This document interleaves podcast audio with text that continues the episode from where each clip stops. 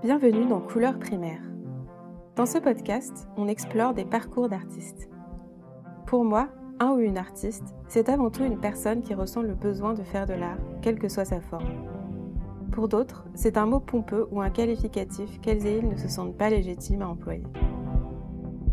J'ai envie de dédramatiser ce mot et je vous invite à écouter des parcours divers, des histoires de vie qui ont ce même point commun. À un moment ou à un autre, une passion pour un art, une joie de créer. Ici, on explore ce qui fait qu'on a envie de tenter d'en faire sa carrière, ou plutôt de pratiquer son art pour un cercle restreint, ou même juste pour soi. Ce qui fait qu'on peut finir par être dégoûté de créer, et aussi ce qui fait qu'on s'y accroche coûte que coûte.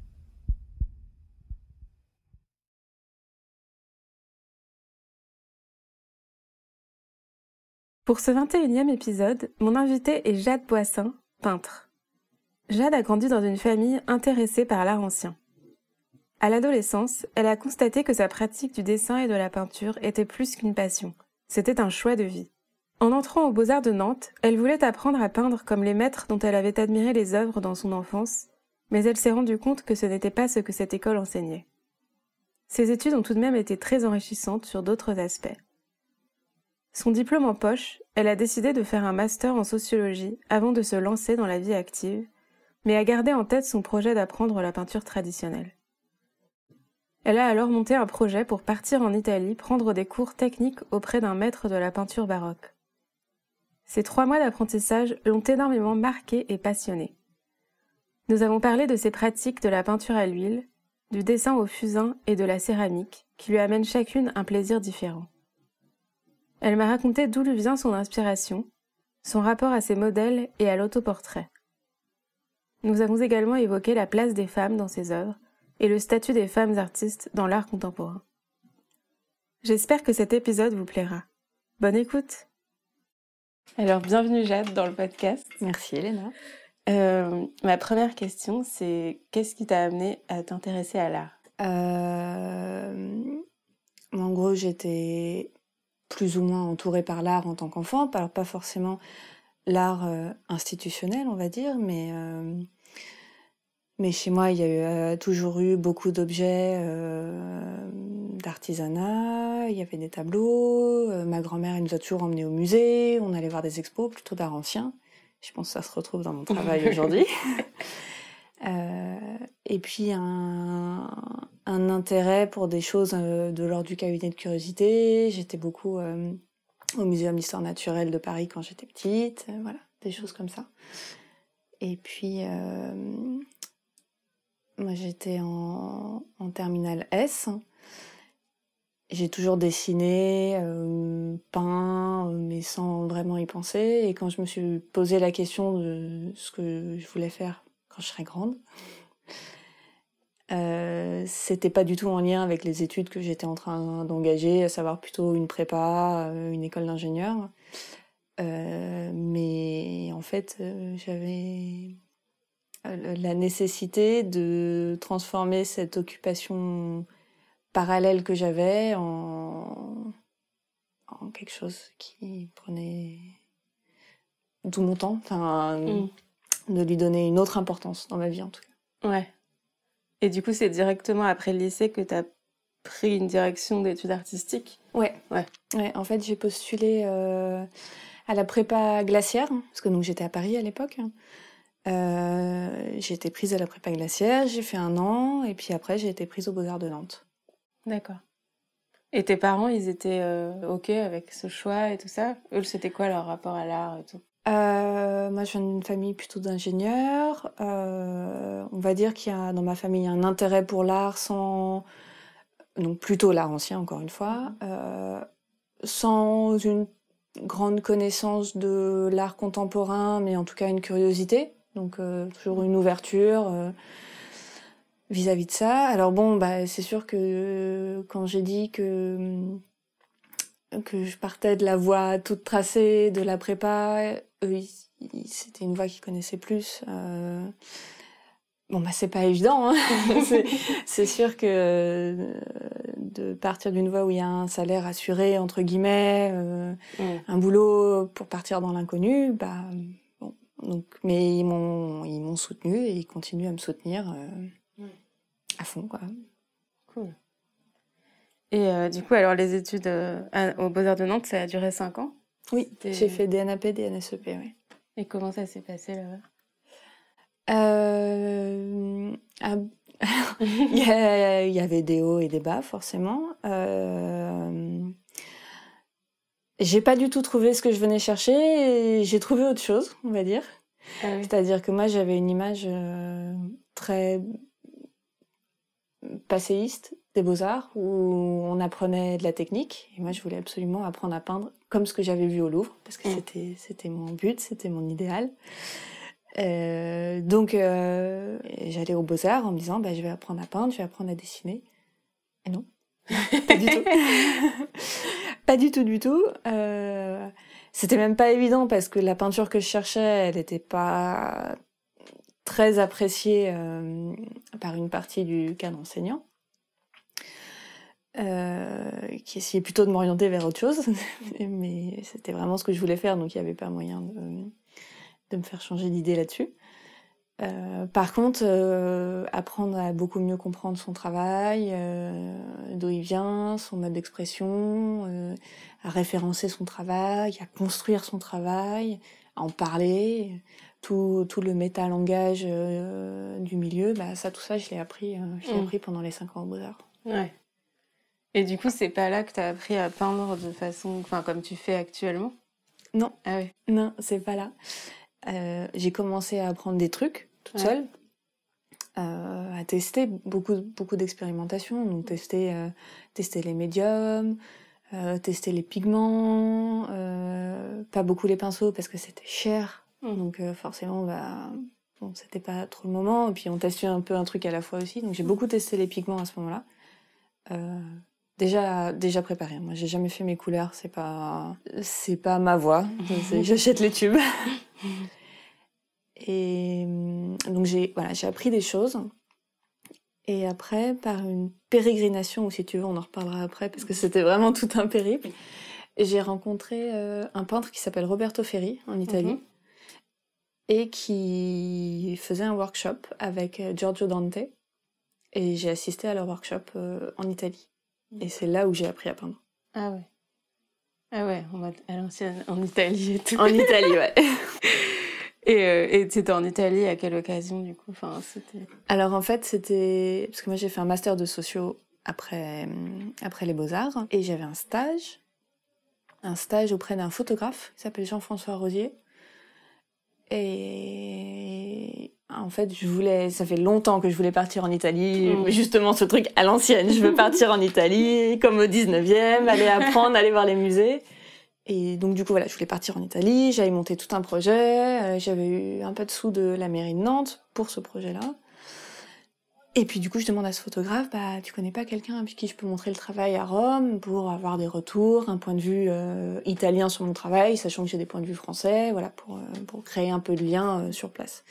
Il me dit oui oui, euh, écoute, euh, je te je te mets en contact avec ce type-là. Bon, je connais pas ce type-là, donc je vais voir qui est ce type-là sur Google. Et ce type-là, c'était le secrétaire des biens culturels du Vatican. Ouais. Là, je- je- Et donc ce gars, il m'a fait une analyse de mon travail bah, incroyable. J'étais Ouais. un bonheur, quoi. Et par contre, il me dit ta technique, euh, bon, je te le dis, franchement, ça va pas, quoi. Je dis bah oui, mais moi j'ai trouvé personne pour m'enseigner la technique. Et c'est lui qui m'a mis en contact avec le peintre. Hmm. Trop bien. Tout un petit périple euh, Ouais. à Rome. Du coup, en quoi ça consistait euh, ces cours de peinture? Euh, bah, donc c'était trois semaines séparées en trois mois. Donc on avait une semaine, ensuite on rentrait trois semaines, on revenait une semaine, on rentrait trois semaines. Ce qui était génial parce qu'en fait on a, on a passé la première semaine sur la grisaille, la technique de la grisaille, la deuxième sur euh, un torse et la troisième sur un portrait. Donc ce qui fait que en fait les trois semaines entre les semaines de workshop, elles servaient à assimiler euh, Mm. la claque qu'on s'était pris dans la gueule la semaine précédente. Parce qu'en gros, ça a été, euh, je sais pas, ça a été presque mystique la première semaine. C'est surtout la première semaine qui m'a fait un truc euh, incroyable. Où en fait, à un moment, j'ai compris. J'ai compris un truc. Et, euh, et ça a changé toute ma pratique. c'était. Ouais, c'était génial, quoi. Mm. C'était en fait ce que je cherchais depuis vraiment, vraiment longtemps. Là, d'un coup, je le comprenais. Je le maîtrisais pas, j'y étais pas du tout, mais j'avais compris ce que j'avais à faire. Et ça, ça change euh, beaucoup, beaucoup de choses. Donc ça, c'était la première semaine où on travaillait sur... euh, Puis on était en mode allusion. Donc la première semaine, on avait un buste en plâtre. Euh, et puis là, le... Donc le peintre, euh, donc c'est Roberto qui a fait le, le- Non, ils ont tous les deux fait une démo la première semaine. Donc ils se mettent à peindre devant toi. Et là, tu pleures. tu pleures. Alors, bon, quand c'est un plâtre, tu pleures un peu. Mais quand il passe à la couleur et qu'il fait le buste d'homme, tu pleures. Parce que c'est incroyable. C'est, euh, c'était de la peinture comme j'en avais jamais vu faire. Le mec, il, il, il pose ses couleurs. Déjà, il mélange ses couleurs. Il mélange exactement comme il faut.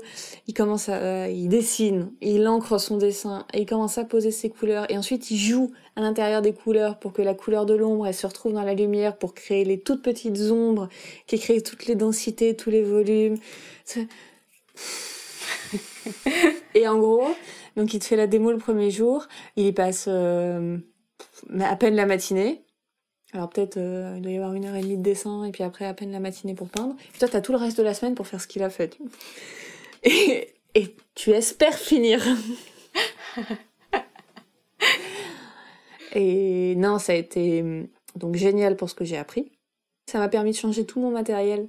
Enfin, ça m'a poussé à changer tout mon matériel parce que euh, ben, en fait on devait arriver avec euh, des certains des certaines couleurs une certaine marque de très bonne qualité euh, des pinceaux euh, arriver que tout le monde ait le même matériel pour qu'on puisse parler de la même chose et ça c'est pareil ça a changé beaucoup beaucoup beaucoup de choses donc ça a été un, un bel investissement de départ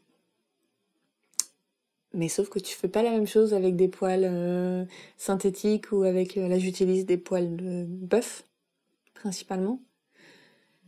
Et voilà, ça a pas la même accroche de la peinture, ça fait pas les mêmes coups de pinceau, ça fait pas les mêmes lisses. Ça, ça, ça change beaucoup. Il m'a fait enlever tous les solvants de ma peinture. Ça c'est génial aussi. Ah ouais. Parce que du coup j'ai plus de térébenthine, plus de white spirit, enfin que de l'huile de lin. Wow. Donc, euh, donc au niveau de mes petits poumons, c'est vachement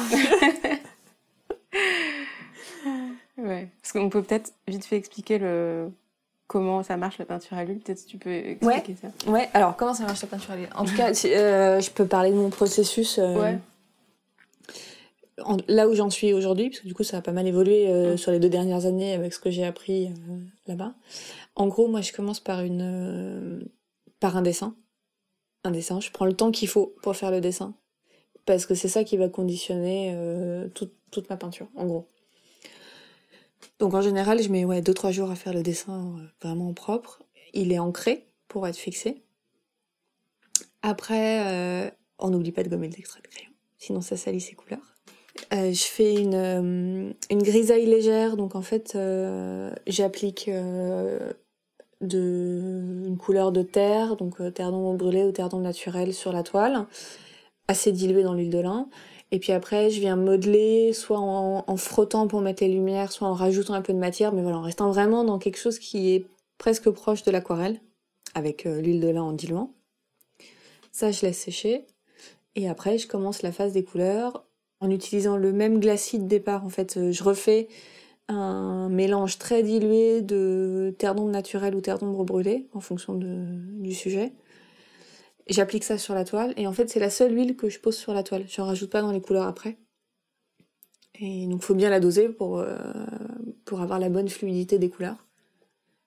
Et après, je monte les couleurs et il faut avoir, euh, je pense à la peau par exemple, il faut avoir suffisamment avancé dans la journée parce que sinon le lendemain c'est relativement sec. Il faut définir une zone de travail que tu sais à peu près que tu peux finir euh, dans la journée. Ah, mais c'est pour ça. Genre, je viens de comprendre parce que moi, j'ai jamais fait de peinture à l'huile. Ouais. Mais du coup, je viens de comprendre. Souvent sur les réseaux sociaux, quand je vois des gens qui font à l'huile, je vois genre une main toute faite, par exemple, et le reste rien du tout. Et je suis en mode, c'est marrant et tout. Parce que moi, je fais pas du tout ça avec l'acrylique, tu vois.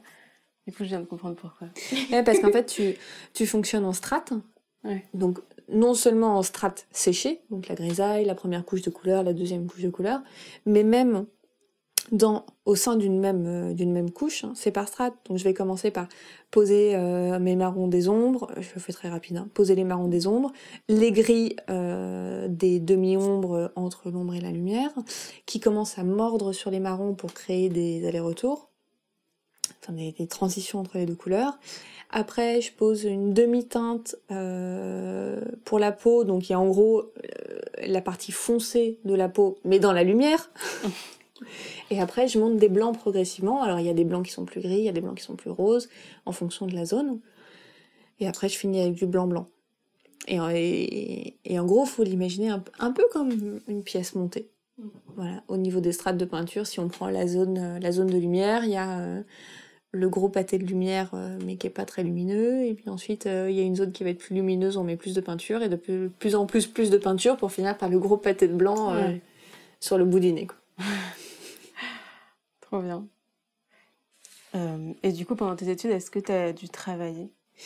Euh, non, ça j'ai eu la chance d'avoir euh, mes parents qui me soutenaient et qui m'ont soutenu pendant toutes mes études. Donc euh, j'ai fait des stages, mais j'ai pas j'ai pas vraiment travaillé euh, toutes les semaines. Ouais.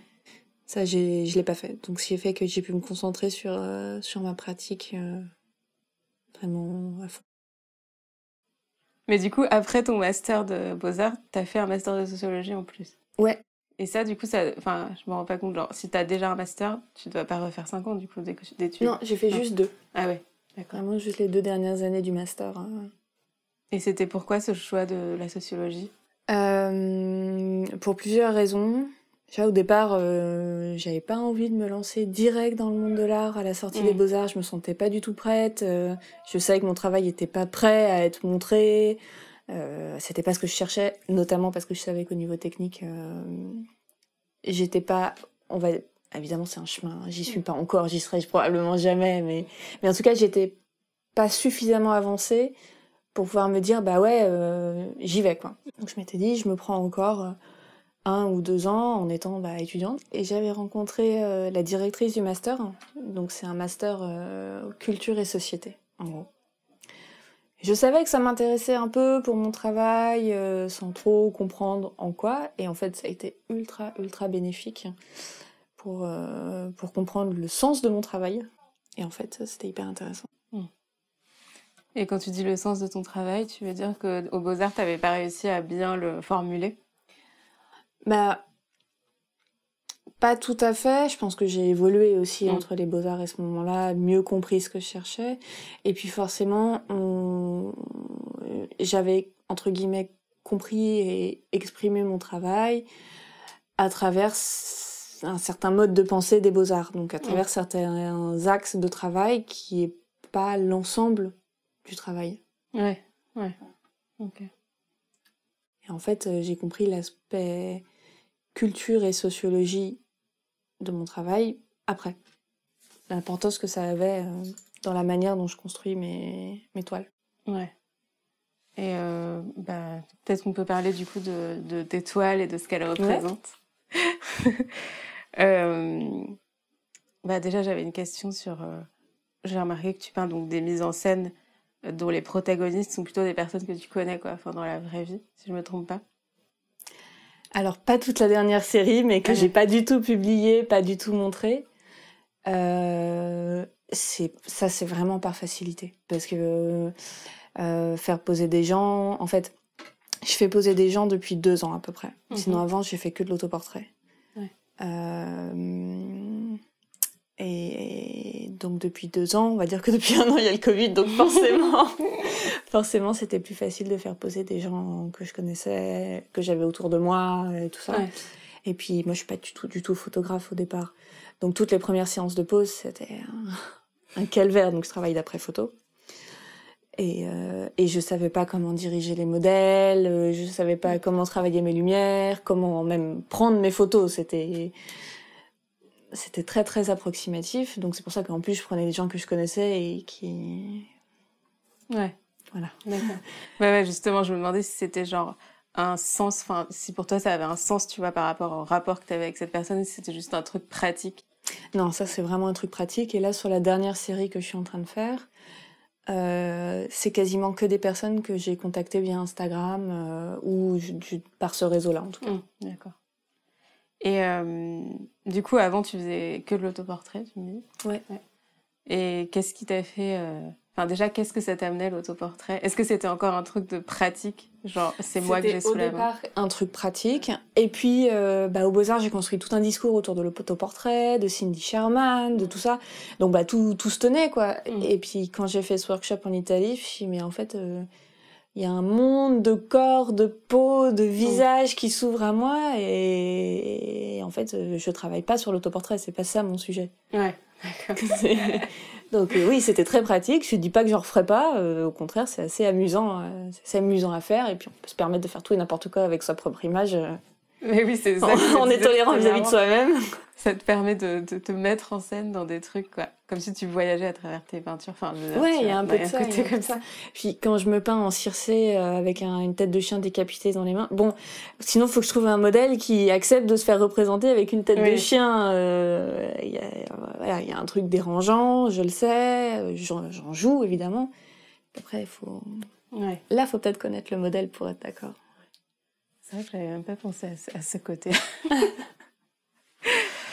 euh, du coup, on peut peut-être parler de ton inspiration. Enfin, déjà, question toute simple comment te vient ton inspiration? Euh, De la lecture, des films, euh, des expos. Et puis après, je travaille beaucoup, beaucoup, beaucoup, beaucoup par série. Où, euh, où je travaille soit sur une, à partir d'une méthode que j'ai mis en place. Ça, c'est la dernière série. En fait, la dernière série là dont je te parlais, où c'est les modèles d'Instagram. Ouais. Euh, ça, c'est quelque chose que j'ai mis en place depuis les Beaux-Arts, où en fait je reprends des toiles euh, anciennes, donc issues euh, entre le 16e et en gros le 19e, de l'art classique. Et je prends vraiment des toiles qui font partie du, du patrimoine culturel commun, vraiment partagé par tous. En gros, euh, le truc que tout le monde a vu au Louvre. Alors, mm. on sait pas d'où ça vient, on sait pas le, on sait pas qui est l'artiste, on sait pas le titre, mais ah, ça me fait penser à ça. Mm. C'était à côté de trucs muches, enfin voilà. Donc c'est vraiment ces toiles qui me, qui m'inspirent. Et à partir d'elles, euh, bah, je travaille avec les modèles, j'essaye toujours de ramener une note d'humour, de décalage, de détournement. Voilà. Ouais. Oui, c'est vraiment un mix entre. Euh, enfin, euh, c'est marrant, quoi, la manière dont tu mixes ancien et contemporain, quoi. Avec même des petits détails, je sais pas, genre les lunettes des gens, tu sais, genre un truc hyper classique, et la personne a des lunettes, genre. J'ai mis des prises électriques dans certaines toiles aussi, et là, il y en a une dernière où j'ai mis un radiateur. et toi, comment tu interprètes ça, enfin, cette, ce mix entre ancien et contemporain? Euh, déjà, c'est une manière de parler de notre société contemporaine. Ouais. Et euh, le mix de l'ancien, c'est à la fois un, un, jeu, parce que moi, mon rêve, c'est d'être exposé dans un musée où, euh, genre le musée de la Croix, parce que bon, c'est un rêve, hein, évidemment. Mais voilà, d'avoir ce jeu entre, entre les différentes époques pour montrer qu'on est, on a un lien culturel entre, entre ces différents siècles et de pas, pas oublier d'où on vient et que l'art sert à ça aussi, à, comprendre euh, en fait ce qui a structuré notre société au départ, quelles en sont les résurgences dans la nôtre aujourd'hui et quelles sont les évolutions quoi. Ouais. Et, euh, et du coup, par rapport aux personnages féminins dans tes œuvres, il y a souvent des, bah, déjà des reprises de mythes féminins, quoi. Et, euh, et aussi juste des personnages féminins qui sont assez forts et assez qui se cachent pas, quoi, on va dire. Il n'y a pas cette espèce de truc de pudeur, de je sais pas, de timidité, on va dire, euh, qu'il y a dans, les, dans des peintures classiques, quoi. Et du coup. Euh, bah, en fait, ça, c'est la partie, euh, la partie détournement. Alors après, je m'inspire de toiles où les femmes sont déjà représentées en femmes fortes. Ouais. Donc, je suis partie de toiles de, de Bougreau, de Waterhouse, du diptyque de Melun de Fouquet, où c'est une, Madone avec euh, tous les angelots autour. Donc les femmes sont déjà représentées euh, en majesté, sauf qu'elles sont peintes par des hommes. Donc là, l'idée, c'est de jouer avec, euh, avec ce renversement, d'avoir des femmes peintes par des femmes, enfin par une femme. Et est-ce que pour toi, c'est un enjeu qu'on pourrait qualifier de féministe?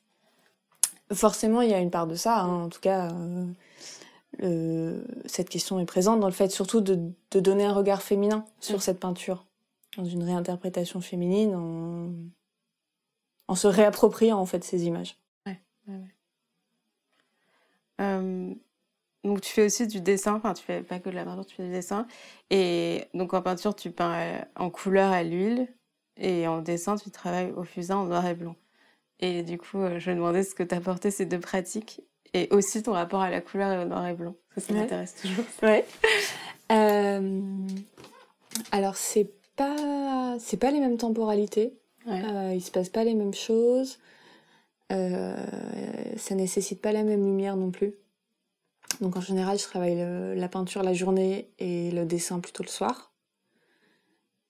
Et puis, euh, on n'exprime pas les mêmes choses. Il y a un côté très séduisant dans la peinture, avec euh, tous ces jeux de couleurs, justement, un peu complètement baroque, envoûtant et tout ça. Là où le dessin, euh, je vais me permettre d'être peut-être parfois plus cru ou plus surréaliste en tout cas. J'ai travaillé pour plusieurs éditions là, ces deux dernières années.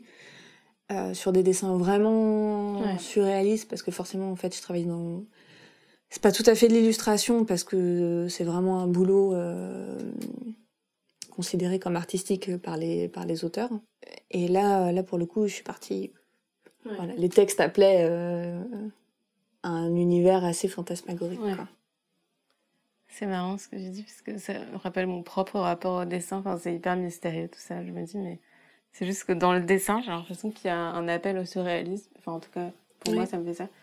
Enfin, j'arrive beaucoup plus à déstructurer les corps, par exemple, mm. que dans la peinture, tu vois.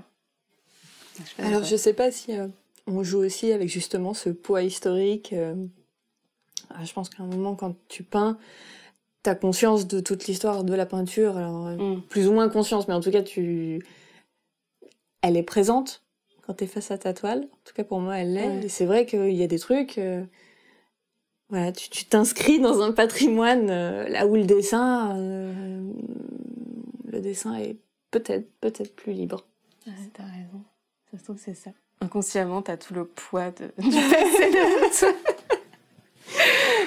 Ta phalange là, t'as raté. Hein. tu te rends compte qu'elle est un peu. Oh là là.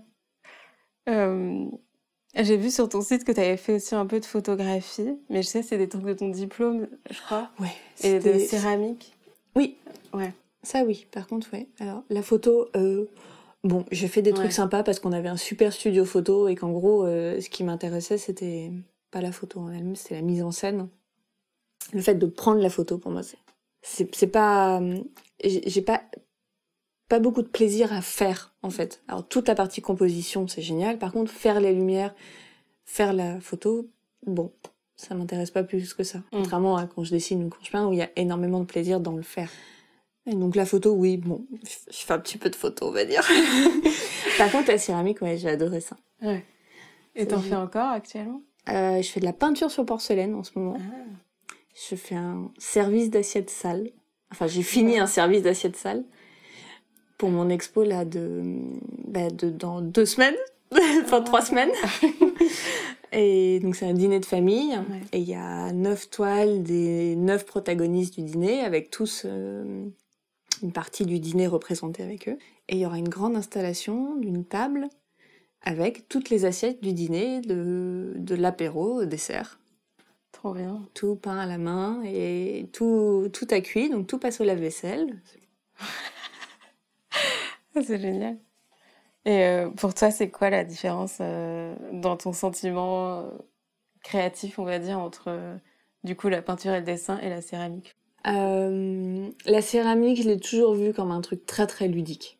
Très très ludique. c'est vraiment des jeux. Ça a toujours été ça. A toujours été ça. je l'ai toujours utilisé pour dédramatiser mon travail aussi, parce que forcément ma peinture à l'huile, elle a un côté... Mm quand on la voit en vrai, il y a pas mal de grands formats. Euh, elle peut être, euh, elle est présente en tout cas, mm. et, et elle est parfois, enfin souvent, prise très au sérieux, très premier degré, alors qu'en fait, euh, non, c'est pas. des blagues partout. Alors maintenant, je mets des petits chats qui mangent des aubergines dans les coins, des trucs comme ça, pour, pour déjà commencer à dédramatiser la toile dans la toile. Et, euh, et voilà, le, la porcelaine, ça a toujours été un jeu comme ça. Mm. Dire, non, non, hey, ça, c'est pas sérieux. Ça... Oui, j'ai fait un portrait de ma grand-mère sur un tas de viande. Oui, oui, j'ai fait ça, mais c'est pas sérieux. mais, euh, mais quand tu mets des gens, parce que tu me disais que tes modèles, c'était comme ça, euh, genre juste par, par pratique. Mais du coup, quand tu dis par exemple que tu peins ta grand-mère sur un tas de viande, même ça pour toi, c'est toujours un côté pratique ou t'as quand même un rapport genre familial? Euh, J'ai un rapport à, à, son visage en fait, à ce qu'elle dégage, euh, où elle a des traits, euh, elle a des traits qui me parlaient pour ce portrait-là. Mmh. Euh, sur Instagram, tu postes pas mal le processus de ton travail et euh, avec les différentes étapes de peinture à l'huile par exemple. Et du coup, je me, me demandais qu'est-ce que tu penses des réseaux sociaux en tant que plateforme artistique? Et euh, qu'est-ce que ça t'apporte de partager tout, ce processus? Je suis pas une très très grande fan du concept de base des réseaux sociaux. Euh, maintenant, c'est utile. Ouais. c'est vraiment utile. C'est simple d'utilisation parce que j'ai un site internet aussi, mais tu fais pas de la com sur euh, enfin c'est c'est mm. compliqué ça devient compliqué de faire de la com sur un site internet. Le mettre à jour c'est compliqué. Là Instagram c'est immédiat c'est facile. Euh, voilà pendant le confinement j'ai eu des ventes par Instagram que j'aurais pas du tout eu sinon. Donc euh, donc c'est pratique. Après comme il y a ce côté on scroll, on zappe, machin. Justement, je me suis dit que montrer le processus, bah, c'est. Je le ferai jamais sur mon site internet. Le site internet, mm. c'est pour les pièces finies. Or, tout ce processus de création de peinture, euh, ça m'intéresse tous autant que, que la pièce finie. Donc, bah, le partager, pourquoi pas. Je sais que moi, en tout cas, je regarde beaucoup, euh, beaucoup d'artistes qui partagent leur processus. J'ai appris beaucoup de choses en regardant ça. Maintenant, euh, faut garder une distance vis-à-vis de ça. Euh, parce que c'est hyper chronophage en fait. C'est sûr.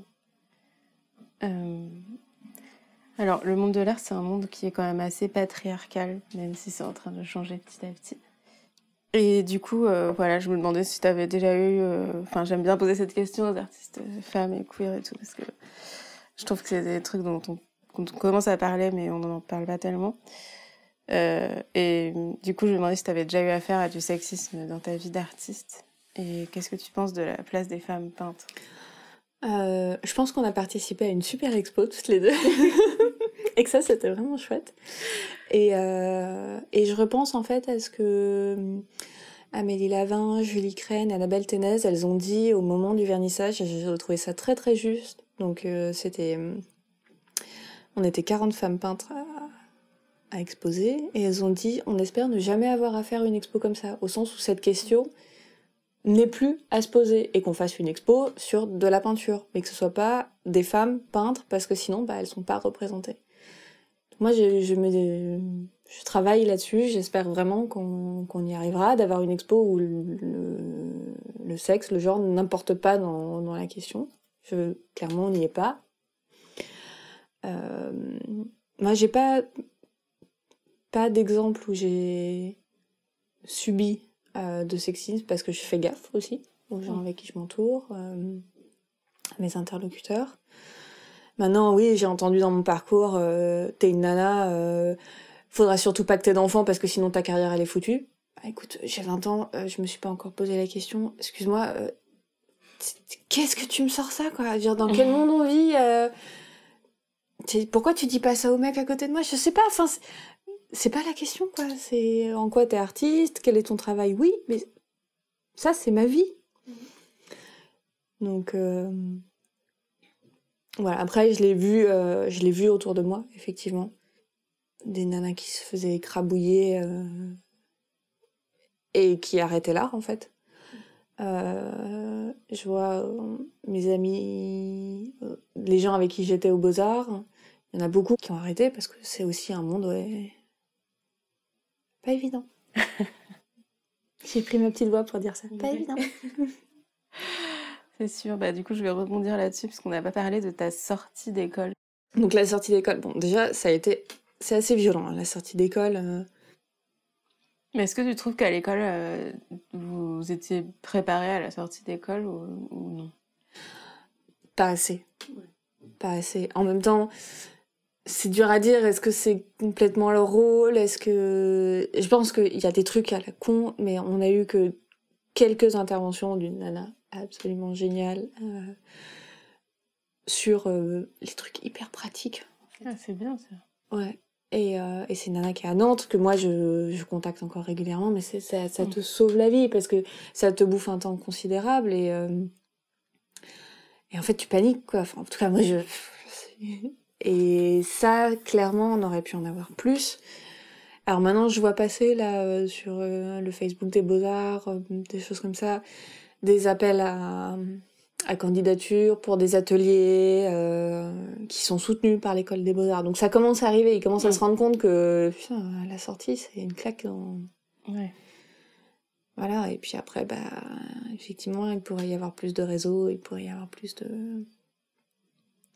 plus de choses comme ça, mais bon, c'est facile à dire euh, de l'extérieur. En tout cas, un peu plus de d'aide sur le côté euh, hyper pratique de sortir des beaux-arts, de comment faire un dossier, euh, de comment faire un budget, enfin des trucs où en fait on va être plus plus efficace et pertinent à la sortie des beaux-arts pour proposer des projets aux appels à candidature, voilà. Bah ouais, ouais. Bah, c'est clair. Euh, Et euh, comment tu vis euh, ton statut d'artiste dans la société? Enfin, comment tu vois la place de l'artiste dans la société? Et est-ce que tu vis de ton art parallèlement Alors, je vais commencer par la dernière question. Est-ce que je vis de mon art? En partie. En partie, mais pas complètement. Non. Non. euh, j'ai fait des petits boulots. Euh, j'ai fait. Il y avait des stages où, du coup, c'était rémunéré. Euh, j'ai ma famille qui me soutient. Voilà, après, c'est un équilibre. euh, petit boulot. là, il y a eu les aides de l'État pendant le Covid, les aides du CNAP.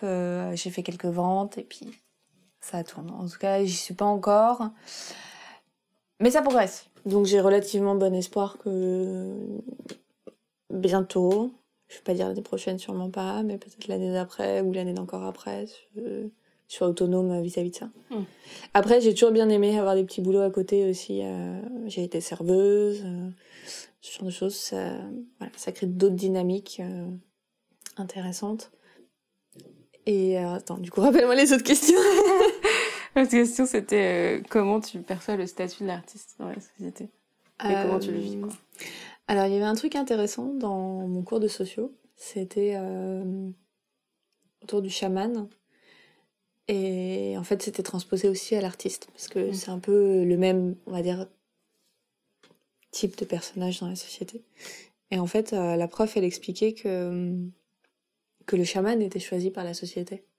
Euh, Il y a un truc où, en fait, euh, je, je sais pas si tu as des prédispositions, une certaine manière de penser, et que du coup, la société t'offre des possibilités qui vont faire que tu vas choisir de t'orienter dans cette voie-là parce que euh, quand tu étais petit, bah, tu avais certaines dispositions, donc on va te donner des cours de dessin, et puis bah, tes cours de dessin, ça va développer ses capacités. Enfin, en tout cas, j'aime bien cette idée que t'es pas artiste du néant, mais t'es artiste dans une construction complète de la société. Donc tu te construis toi, et tu te construis aussi au sein d'un groupe. Et après, euh, j'ai pas, enfin, je, vis bien mon statut d'artiste dans la société. euh, j'ai pas. Alors évidemment, t'as toujours des questions effectivement de. Mais comment tu gagnes de l'argent? Bon après, après, euh, j'en joue. euh, Et ouais, c'est relativement ce que C'est dire. super intéressant ce, ce truc sur le fait que, que l'artiste est choisi par, la, par les autres aussi. Bah en fait quand quand quand j'ai entendu cette théorie, j'étais là enfin c'est à réfléchir. Mm. Tu peux être d'accord, tu peux ne pas être d'accord. Euh, ça ça remet ton statut en perspective en fait. Mm. que t'es pas juste. euh, Enfin, du coup, ça éloigne vachement du, du truc de l'artiste maudit, euh, euh, qui a des démons au fond de lui, tout ça. Ouais, mais l'artiste, il, se retrouve dans cette situation aussi parce qu'à un moment, la société lui, lui a pas tendu la main euh, pour lui redonner un autre, euh, un autre chemin. Ou... Enfin, c'est un aller-retour, quoi. Mm. C'était cette espèce de truc euh, qui m'intéressait. Ouais, c'est intéressant. Ok, bon bah, donc c'était ma dernière question. Et euh, du coup, pour finir, euh, bah, tu me parlais de ton expo que tu vas avoir. Ouais. Et du coup, je voulais te demander euh, voilà, de détailler du coup euh, cette expo et puis si tu as d'autres projets ou expos ou euh, trucs dont tu veux parler. Et ben, donc là, c'est une expo qui s'appelle Dîner de famille à l'atelier Alain Lebras à Nantes, relativement tout le mois de juillet. Ouais. Du 8 au 29 précisément. D'accord. Et en fait, euh, c'est un lieu de la ville. Donc c'est un lieu que j'avais demandé euh, il y a quelques années. Et puis, euh, ça a été repoussé, euh, ça a été reporté deux fois avec le Covid. euh, Mm. voilà. Et donc, euh, ça va être la, la mise en scène, en gros, d'un dîner de famille à travers. Donc, il y a neuf personnages. euh, Il y a d'autres, euh, un peu d'autres pièces avec ces personnages qui font d'autres choses aussi. Et puis, et puis installation. Et puis, c'est hyper exaltant parce que bon, déjà, c'est un solo. J'ai pu monter un projet où voilà, j'avais le lieu en tête. Euh, bon, a priori, il y a eu des travaux dans le lieu, du coup là, je suis un peu flippée parce que je l'ai pas encore vu, mais parce que penser une expo avec le lieu en tête et chacun me dit non mais euh, on- il y a eu des travaux. hein. mais bon, c'est pas grave, on s'adapte et euh, voilà, penser, penser en fait, euh, moi je travaille beaucoup avec cette idée de narration, c'est vraiment quelque chose Mm. que j'aime bien raconter des histoires. Et là, je pouvais penser et, voilà vraiment un truc, euh, un truc complet dans le lieu quoi. Puis après, il y avait plein de trucs à faire, tu vois, faire les affiches, faire les flyers. J'avais Mhm. jamais fait ça. Ah, c'est parti. Bon, bah, écoute, on va faire des affiches, on va faire des flyers. On va trouver une assurance. euh, On va faire des trucs euh, inédits. On va contacter tout plein de gens aussi. C'est cool. Donc voilà. Donc là, j'ai, là, ça y est, je suis en phase, euh, j'ai très très hâte euh, de, de tout amener sur place, de- d'accrocher. Là, il y a les dessins qui sont en train d'être encadrés. J'ai hâte de voir les dessins encadrés. Trop chouette. Et donc ça, c'est du 8 au 29 juillet. Et puis après, eh ben, je pars en résidence euh, en septembre à Montluçon, la résidence Shakers, et pour six mois. Et bon, là, on est en train de monter plein de trucs euh, avec euh, la coordinatrice sur place. Et donc, il va peut-être y avoir des trucs avec l'école de Limoges, des partenariats sur place. bon.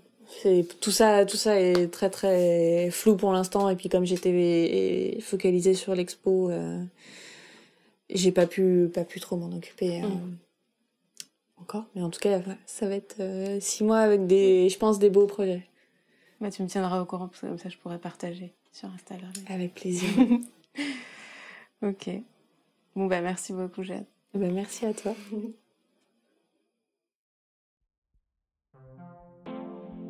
Et voilà, c'est la fin du podcast. Merci beaucoup à Jade d'avoir partagé son parcours avec nous. Mille merci à Podiap Club pour la musique du générique. Vous pouvez retrouver Jade sur Instagram sous le pseudo Jade underscore Boissin, J-A-D-E underscore B-O-I-2-S-I-N, ou sur son site internet www.jadeboissin.com. Son exposition Dîner de famille se tiendra à Nantes du 8 au 29 juillet à l'atelier Alain Lebras. Si vous avez apprécié ce podcast, n'hésitez pas à en parler autour de vous, à le partager et à lui mettre une pluie d'étoiles. Cela aide beaucoup à le faire connaître et votre soutien est précieux. Vous pouvez écouter tous les épisodes sur SoundCloud, Deezer, Spotify, Apple Podcast et Podcast Addict et suivre nos actualités sur Instagram et Facebook. À bientôt!